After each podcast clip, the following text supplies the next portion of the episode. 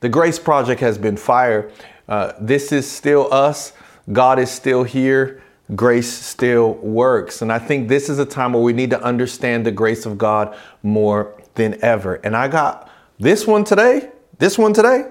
This might be the most important message I've shared so far during the Grace Project. I want to share a message with you today called Grace Talk. Come on, Grace Talk. We need to speak with grace.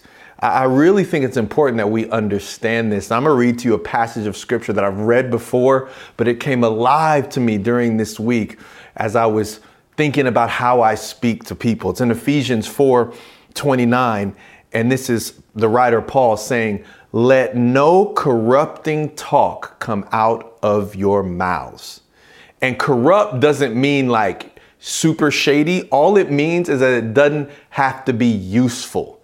It's literally training us to understand the power of our words. Would you take a second to think that your mouth, your words are so powerful that you should be careful not to just make sure that you don't say anything bad, not to just make sure that you don't say anything evil, but that you don't say anything that's not useful. That is how powerful your words are. It's literally saying, let no unuseful talk, corrupt talk come out of your mouths but only, only such as is good for building up. And we gotta stop here for a second. I got so much to share, but this doesn't say, hey, as much as you can, try to say the right thing. Hey, as much as you can, be positive and speak life. No, only say things that are good for building up as fits the occasion. Watch this, that it may give grace to those who hear. Think about this for a second. We've been kind of on a Bible study, a journey to understand the grace of God. And I never knew until I actually studied this verse that it was possible for people to encounter grace through me. We've been talking a lot about the grace of God, the grace of Jesus. Are all those things true? Absolutely. But there is a grace that people can receive according to how you are willing to talk to them. Did you hear what I just said? That's so good. People can receive the grace of God because you speak with gracious words. It says, but only, not sometimes, only say what is good for building up. I look for the original Greek word of building up, which is where this translation comes from. And building up is the same word as like construction. And the picture that they're trying to explain is that you, when you speak to a person, you are building the, the container, the house, if you will, that will contain God. So think about our church building when we could go there. I really miss our church building. If you look in the rafters, there's such detail. The, the stained glass window, because at that time, they didn't quite understand the theology that, that God was in a person. They literally thought God was in the building, that the, it, it, was the building that needed to be holy to contain, so that to contain the Lord. So the detail that went in the building was so specific because they knew this is the place where God would be.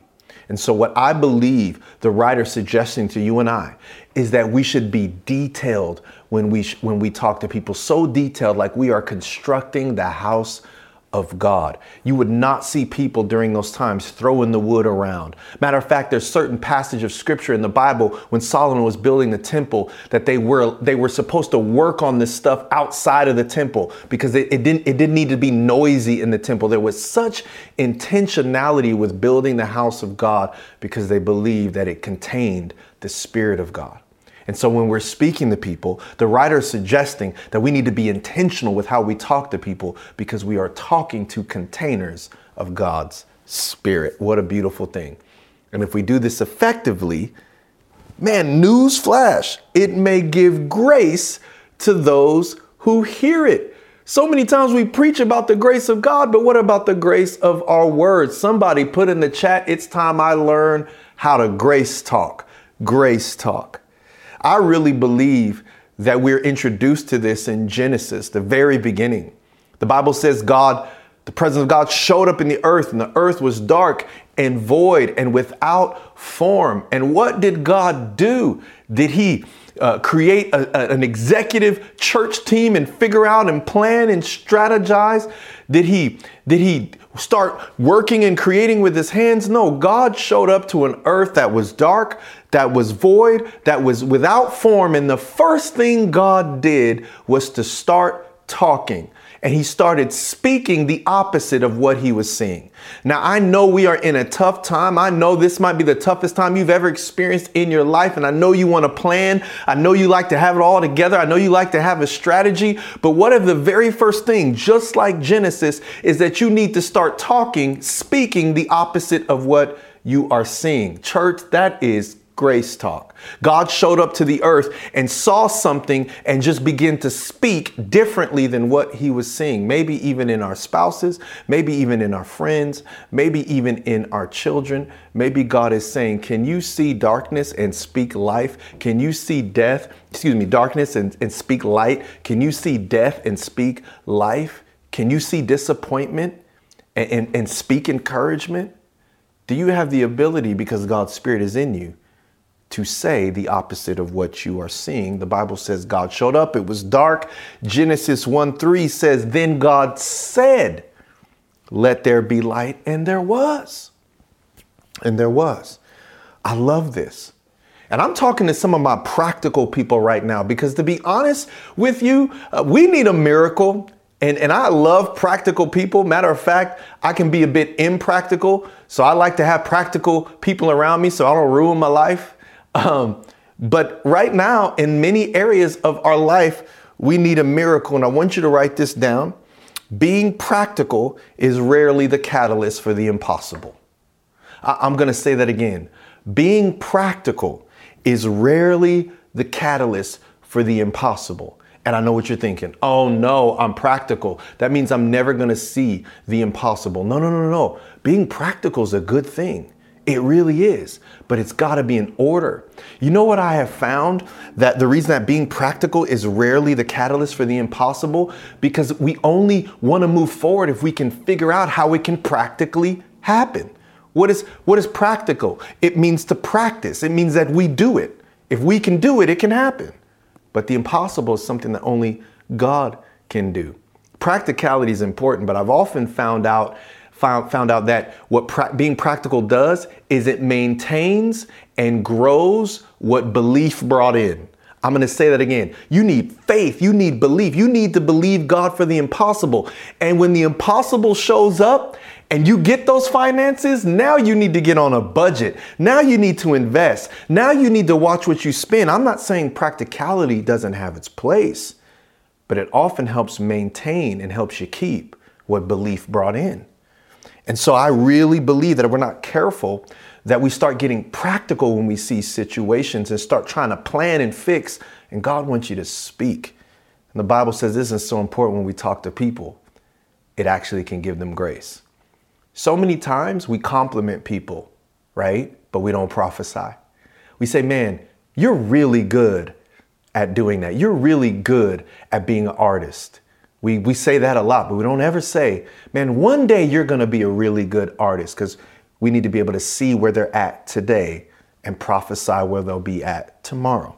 Being practical is rarely the catalyst for the impossible. If we want to see the impossible, we got to start using our words. God said, Let there be light. Not only did He say, though, Let there be light, and there was light, get this. In Hebrews 1, verses 3 and 6, through the message version, again, I'm just trying to, to really give us a foundation on how powerful God's words are, therefore, how powerful our words can be. But in the message version of Hebrews chapter 1, verses 3 through 6, it says this Going through a long line of prophets, God has been addressing our ancestors in different ways for centuries. Recently, He spoke to us directly through His Son. Sending Jesus was not just a historical event, it was, it was a historical message to you and I that is continuing to unfold. We can't just make sure that we, we can't make, sh- we got to make sure that we don't just read the Bible and, and understand the theology, but we understand that when God sent Jesus, he was trying to tell us something. He wasn't just trying to inform us, he was trying to speak to us that he loved us. It says he, he spoke to us directly through his son. And by his Son, God created the world in the beginning, and it will all belong to the Son at the end. This Son, Jesus, perfectly mirrors God and is stamped with God's nature. He holds everything together by what he says. Powerful words. What am I saying to you, Oasis Church? I hope you are getting fired up. Not only did what God say bring about the universe, the light, but what God said held it together. Can I just submit something to you? That what God said to you in the last season brought it into your life, and what you've been saying in this season is tearing it apart. I'm presenting to you that what God said not only brought it, but it held it together. So when God speaks a word, when we when we get that word fulfilled in our life, we got to make sure that we continue to speak the word of the Lord over our situation, over our family, over our finances because not only does the word bring it in, the word holds it together. It says God holds everything together by his words. Do you feel like you're in a season where you can't hold it together? Speak Prophesy over your situation. Over your situation. Do you feel like somebody else, maybe they can't hold it together? The Bible says, speak. They might get the grace to move on from what you said. Somebody shoot a text after this sermon is over. Somebody pick up the phone and call because you might give somebody the grace to move on and to move forward and to fight the good fight of faith. I know you're a planner. Hear what I'm saying. I know you're practical, but write this down. Your plans need to be birthed out of your prophecies.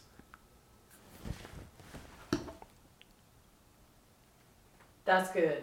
Thank you. I was waiting for you to say something. I know you just can't. I said your plans need to be birthed out of your prophecy. Don't start planning and you don't have a word. Don't start planning and you haven't read your Bible. Don't start planning and you haven't prayed. Before I got a plan, I need a prophecy. I need to know what God is saying. And I want you to write this down too. You might as well keep your pen out. I don't want to know what to do more than I want to know what God said. I don't want to know what to do more than I want to know what God said. I need God to speak to me because God's words come with grace. And then if I can repeat what God said to me to someone else, the Bible says I'm talking grace talk, that someone might receive grace from what I said. I am preaching. Put in the chat, he's preaching. I'm here by myself with my wife. I need some encouragement. You're preaching, babe. Thank you so much. Shoot. I need you to write this down too. I told you to keep your pen out because I'm, I'm gonna I'm gonna give you some fire right now. Ready? Many of us don't know what God is saying, prophecy, because we don't know what God said, the Bible. I'm gonna say that again. If you want to know what God is saying in this season so you can receive the grace to be able to move forward, if you want to be able to speak over people's lives so they might get grace from what you said, you got to make sure that you don't spend so much time trying to figure out what God is saying that you don't spend time learning what God said through the Word of God. This is so important. Matter of fact, our words are so important. God said in Isaiah 27, verse 1, that He was going to deal with a certain demonic spirit. And I'm going to I know this is like, oh shoot, we just jumped. I was getting hyped. Now we just jump straight to demons. Okay, Pastor. Um, but he was dealing with a demonic spirit. And he says he was going to do something to a specific type of demonic spirit. In Isaiah 27, verse 1, it says, In that day, this is the redemption. Come on, are you believing for God to redeem everything that we've lost during this season? The caption says the redemption of Israel, the redemption of Oasis Church, the redemption of our nation is coming. And it says in Isaiah 21, verse 1, In that day, the Lord with his hard and great and strong sword will punish Leviathan, the fleeing serpent, Leviathan, the twisting serpent, and he will slay the dragon that is in the sea. I know you're saying, like, what, what? Leviathan? Wait, did we just take a left? Uh, it's important you understand the word of God. Nearly every Bible scholar agrees that this demonic spirit of Leviathan that God was talking about getting rid of one of the things that this demonic spirit would do would be to twist the words of people and twist the words of God. that, that a twisting serpent. It's a twisting spirit.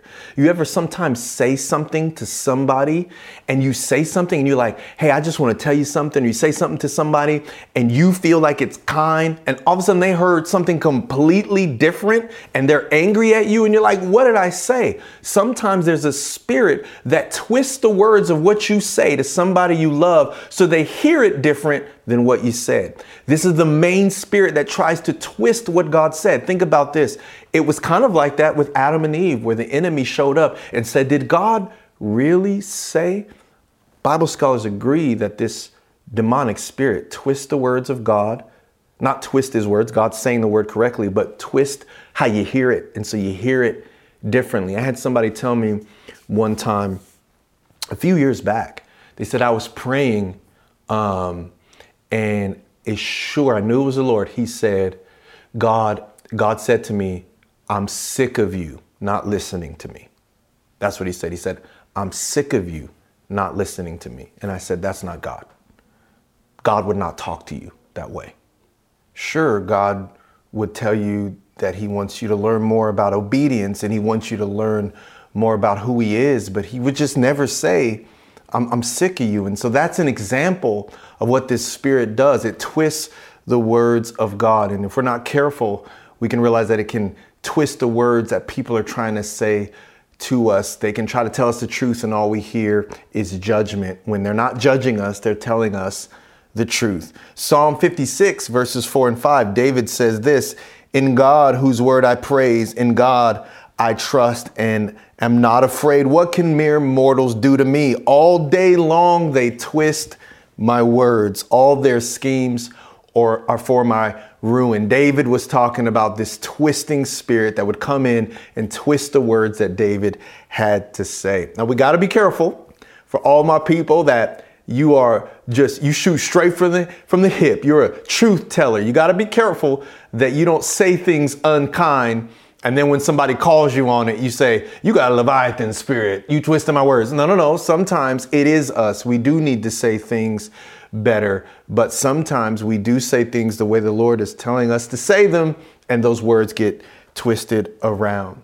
I really believe as a church, we need to learn to speak in a way that gives grace to those who hear what we say. Jesus was so good at this. In Luke chapter 4, verse 22, it says, And all who spoke well of him, and all spoke well of him, Jesus, and marveled at the gracious words that were coming out of his mouth.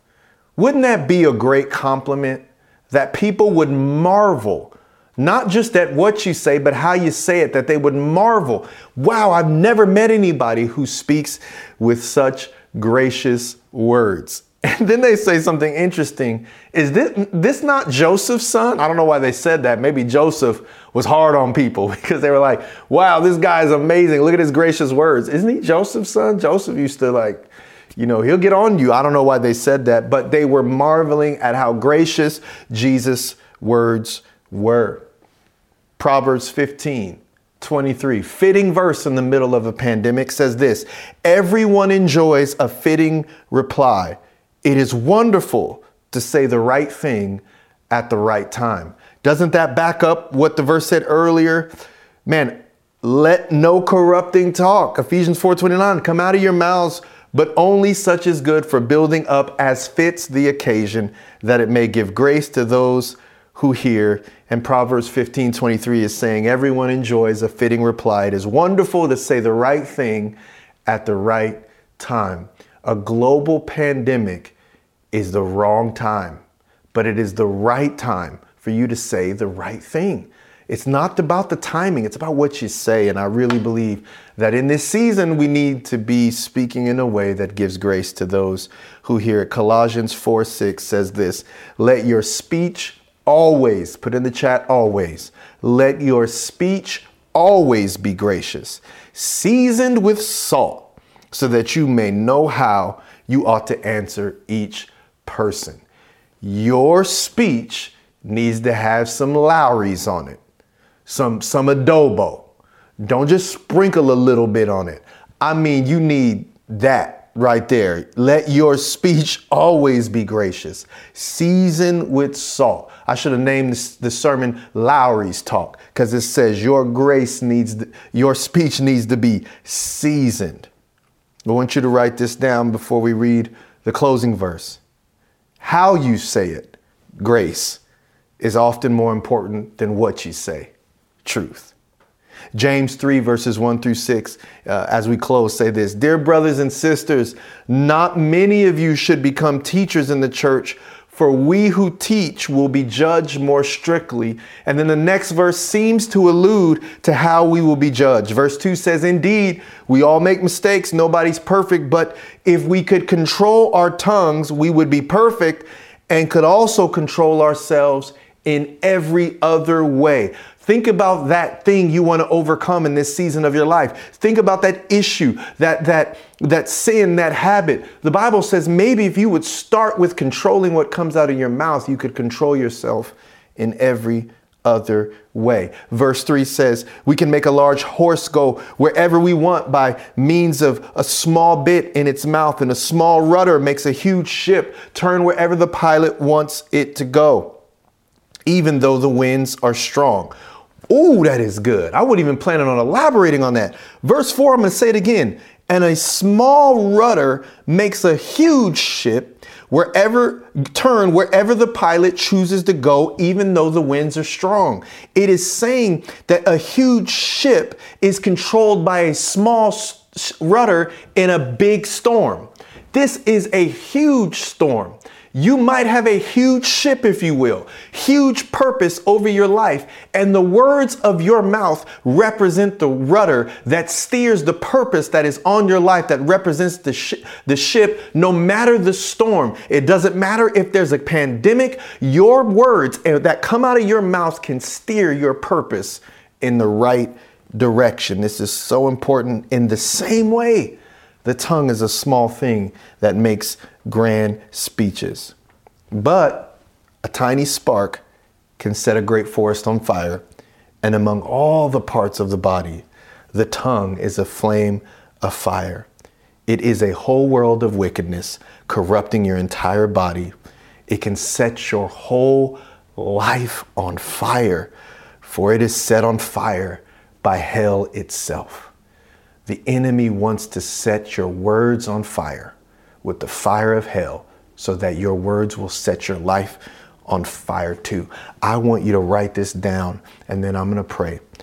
If the enemy can get hell to come out of your mouth, the enemy can get hell to show up in your life. We have got to be people who understand the power of grace talk. Using words when we're telling the truth. Don't forget to tell the truth. Hear my heart. But when we tell the truth, they're words so gracious Grace just means that we understand. And I, know you might say, well, how do I say something to someone in a gracious way? Well, you're not ready to tell them the truth if you're irritated or mad at them because they're not doing the truth you're about to tell them. Jesus is not mad at us. He, he tells us the truth because he loves us and he believes in us. So if you tell someone the truth, I'll give you a practical example. I obviously have employees, right? If I tell my employee the truth because I want them to do a better job to please me, that often never involves grace.